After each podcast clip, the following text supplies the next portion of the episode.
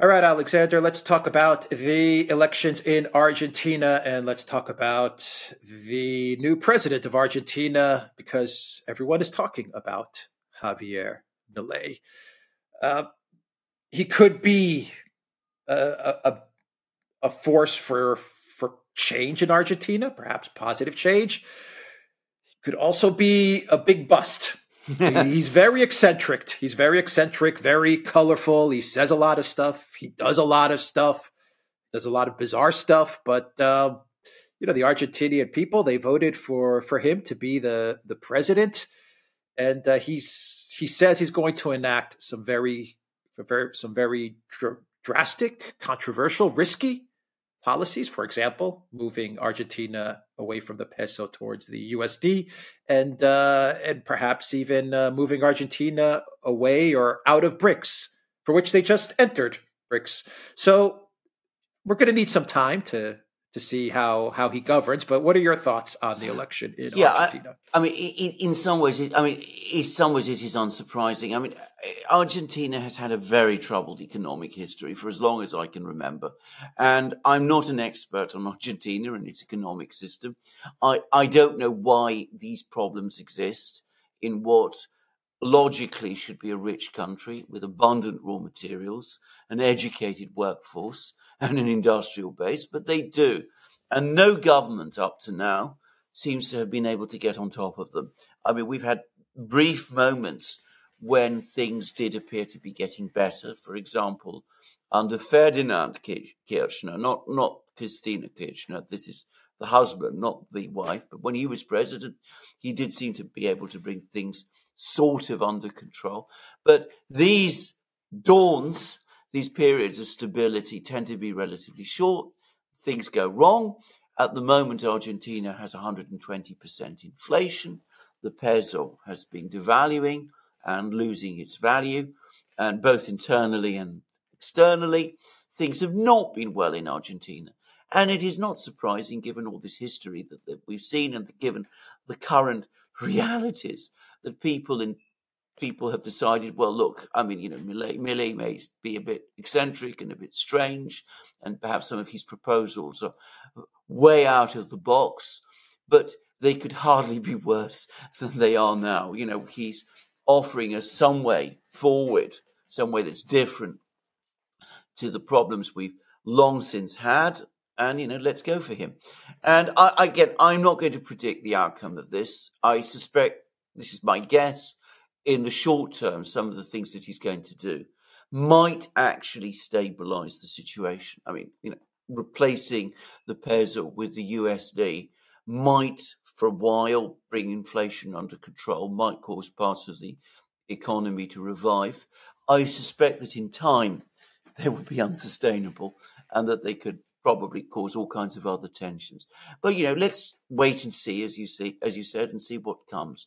More importantly, at least not perhaps more importantly for the Argentinian people, but perhaps in terms of geopolitical terms, is what he is he going to do about Argentina's recent alignments?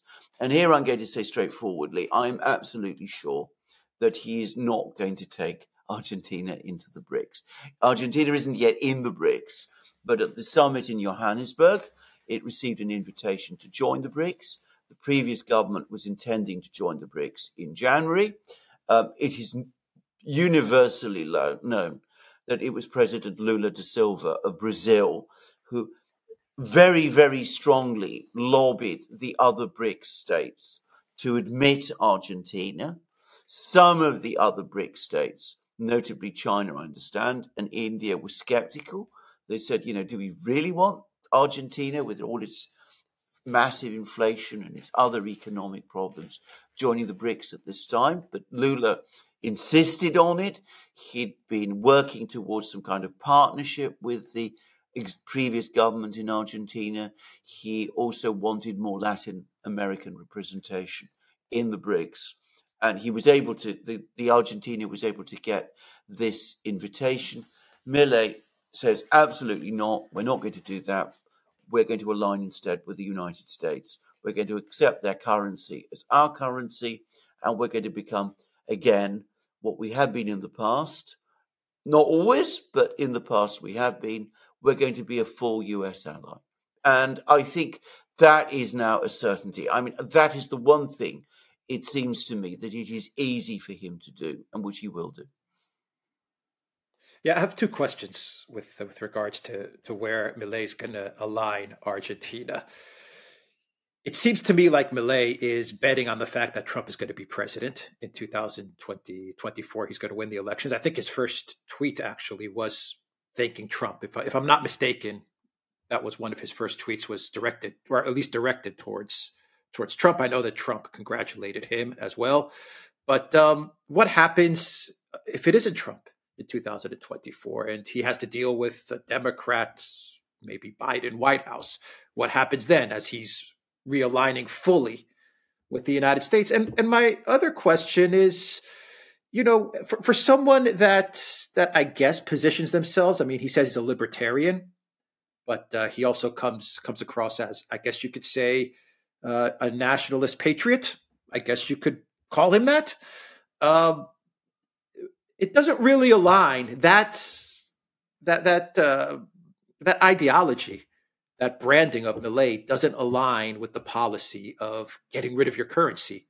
You know, to me, I've always thought of a country that gets rid of its currency, no matter how bad, is is essentially um, ceding its sovereignty I mean, that's it. You don't control your your currency. You're not really a sovereign country.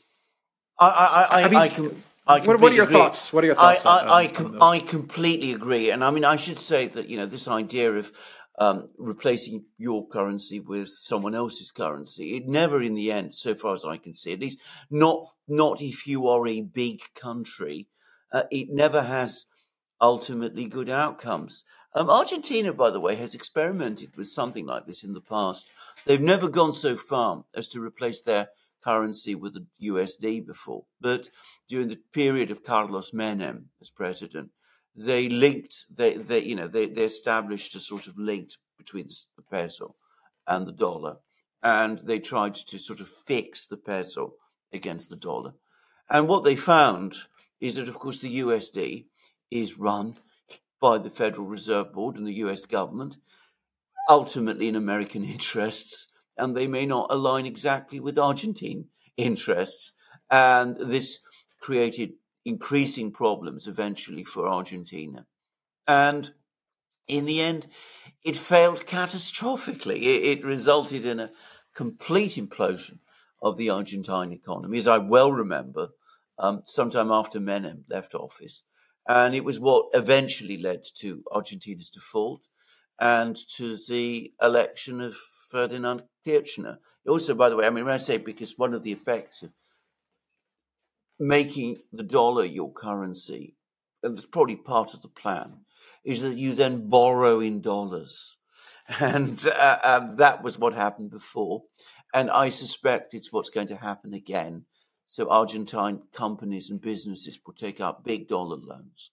And of course, previously they defaulted and it's likely they will they will again. So it's not a, it's not it seems to me a good plan.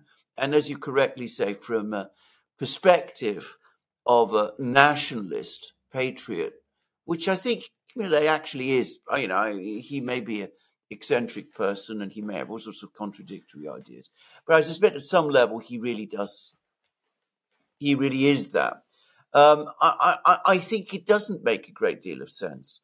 And perhaps a more ideologically consistent approach would be to follow the one that the equally nationalist, populist, patriotic president in El Salvador did, who, who, if you remember, he also did things with the currencies, but he certainly didn't make the USD uh, the currency in El Salvador. And that for the moment at least, has worked, or so it seems, relatively well there. But anyway, that's that's what Milei is going to do. I'm pretty sure that's what he's going to try and do over the next few years, few months. He's going to try to make the dollar Argentina's currency. And as you rightly say, he is gambling very heavily on Donald Trump. Donald Trump doesn't win the presidency in um, next year then Milei looks extremely isolated.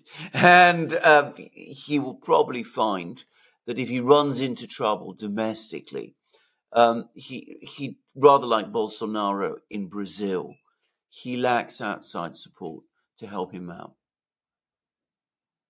Yeah. Uh, final question: uh, BRICS. If uh, if Milei does indeed uh, decide to not proceed with Argentina's uh, entry into BRICS, uh, does BRICS care? well, is this just is this just merely kind of a, an optics an optics uh, defeat for BRICS in that okay we we wanted these countries in and Argentina told us no but just it's like on a, just on a surface level okay it doesn't look good for BRICS but as far as a functioning stable BRICS do they really are, are they gonna are they gonna be damaged by this? I think they I think some of them perhaps privately most of them are going to breathe a sigh of relief because Argentina looked chaotic, looks chaotic at the moment. As I said, it's got 120% inflation. The political situation in Argentina already looked unstable when the invitation to Brit- to Argentina was made at Johannesburg. I mean, we've we've actually mentioned this in our programs in the past, and I think that there were many many doubts about this. Moreover, um, Argentina was chosen and Algeria was not, even though it's known that some countries, and I think notably the Russians, would have been more keen on Argentina, on Al- Algeria than Argentina. And Algeria made, to all appearances, a far better fit than Argentina does to, to BRICS at this particular time. But there was, you know, the insurmountable argument that, you know, with Saudi Arabia, the UAE, and Egypt joining, you couldn't have another Arab country. So that's why they turned against Algeria, which is which was offended and angry and upset as a result, and they went for Argentina. And I think there'll be people who'll be saying in um, within the BRICS, thank goodness this happened before Argentina formally did join the BRICS, because had it happened a bit later, then we might have seen uh, Argentina leave the BRICS. Remember, it hasn't yet technically joined. Argentina leave the BRICS, and that would be much more embarrassing. And of course, in the meantime, if it had remained inside the BRICS and had continued to have all of these problems, it would have taken the gloss away from us. We've been able to present ourselves as the growing, developing, emerging market economies that are building up the economic stability around the world. And then people who are critics of the BRICS would have said, well, look at Argentina. That's a BRICS state and it's not doing so well. So I think quietly, quite a few people within the BRICS are going to be relieved that this has happened. Yeah. A, a final question. Uh, wouldn't the BRICS have perhaps stabilized Argentina, though? Wouldn't they have well, acted as a force of stabilization? Well, that was the argument. That was the big argument that you know get get get Argentina into the BRICS, bring Argentina into this economic system. Um, Argentina potentially has a huge amount to offer, which it does, by the way, and um, over time, it's a long term investment, and it'll be an investment which pays. And who knows? That might have been what happened. But you know, in the meantime, you know, we're talking about a fairly big economy here. Um, it would have required an awful lot of work and uh, trouble to stabilize Argentina, and um, it, it, it's probably more trouble. Some people within the BRICS are probably saying to each other, more trouble than BRICS really is adapted to take on at the moment. We want, you know, strong functioning economy so that when we set out our trade system, float our global currency, we don't have these problems of, you know, Argentina pulling us down. So it, it, it was probably offered prematurely. And, you know, in Argentina, the pendulum swings from one side to the other quite sharply um, and who knows, maybe there will come a better moment, both for Argentina and for the BRICS when it can join. I just wanted to say one other thing. One other one person who is undoubtedly embarrassed by this affair and will have suffered some loss of prestige is Lula. Because I said Lula, it was Lula who really lobbied for Argentina to join BRICS. It was Lula who was also pushing very hard this idea of Argentina and Brazil forming a kind of economic confederation. Plenty of people in Brazil were against this idea also. And um, a lot of people are going to be saying to Lula, well, look, this was not a good idea to start with. You see that the Argentinians are not quite as um, willing to go along with your ideas as you told everybody that they would be. And also, given what's happening, maybe we've all had a narrow escape. So Lula, Lula, who has only become president relatively recently, but who's been making a big, big global play over the last few months. I mean, this is going to take some of the shine off him. Yeah, it makes sense. I mean, he went for bat. He went to bat for Argentina, and now it looks like Milei is is going to to go in another direction. When they all knew that Argentina was going to have an election, I mean, this wasn't hidden. All right, so we will end it there. TheDuran.locals.com. We are on Odysee, BitChute, Rumble, Telegram, Rokfin, and Twitter X. And go to the Duran shop. 20% off. Use the code the Duran 20 Take care.